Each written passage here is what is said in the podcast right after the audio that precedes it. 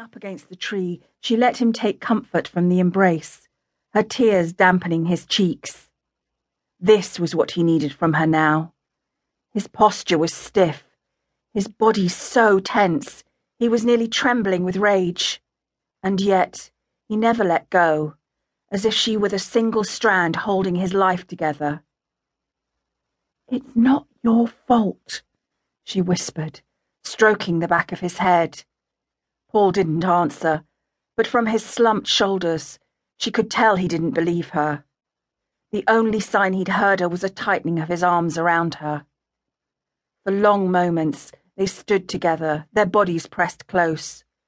Although they'd spent countless hours together, this was the first time she'd sensed the ground of friendship shifting between them. Her skin grew more sensitive to him, his body hard and strong against her own softness. It was wrong to let him hold her like this. He was a poor crofter's son, and she the daughter of an officer. Her parents expected her to wed a knight or a baronet one day, perhaps even a peer, since her uncle was a baron. Although a quarrel between her father and his brother had brought them to this small estate in northwest Scotland, she hadn't minded leaving her home in London. Here she had a freedom she'd never known before. Her heart was pounding as she closed her eyes, fighting against the unbidden response to his touch.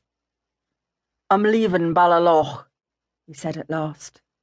My mother is sending me away to Edinburgh to live with my uncle. The words sank into her like a blade, though she knew he had to go. They might have hanged Kenneth for the raid, but it was only a matter of time before they came after Paul. It will be safer for you there. My mother doesn't wish to look upon my face any more, he said, his eyes staring off into the distance. No after what I did. His words were laden with grief, and she squeezed his palm, wishing she knew what to say to him. It will be all right. No, no, it won't. He let go of her hand resting his elbows on his knees.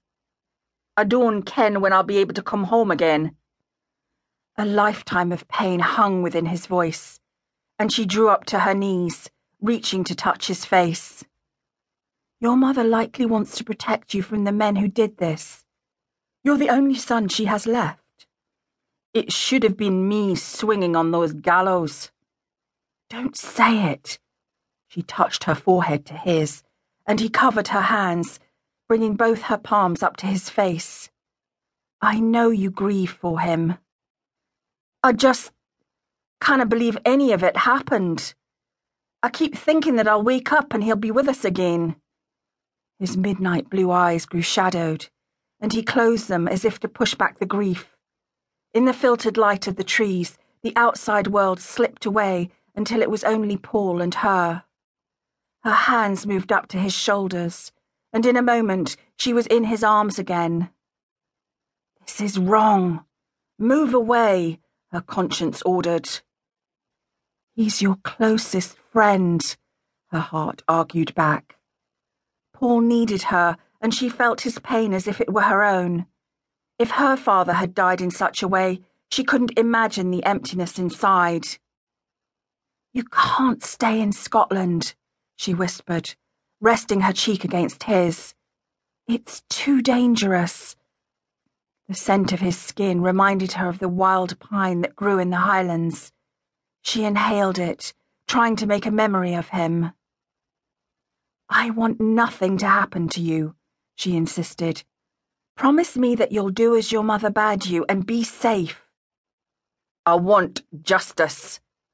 He cut her off, closing his eyes. How can I go to Edinburgh and turn my back on what Lord Strathland did to my father? When you return, perhaps things will change. Juliette touched his cheek, and his hands moved to her waist, absently stroking her spine.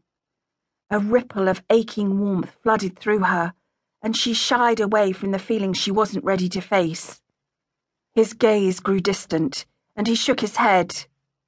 The Earl should suffer the same fate as my father. Juliette said nothing, knowing he was speaking words born of suffering and fear. Let it go, Paul, she murmured. Lord Strathland is too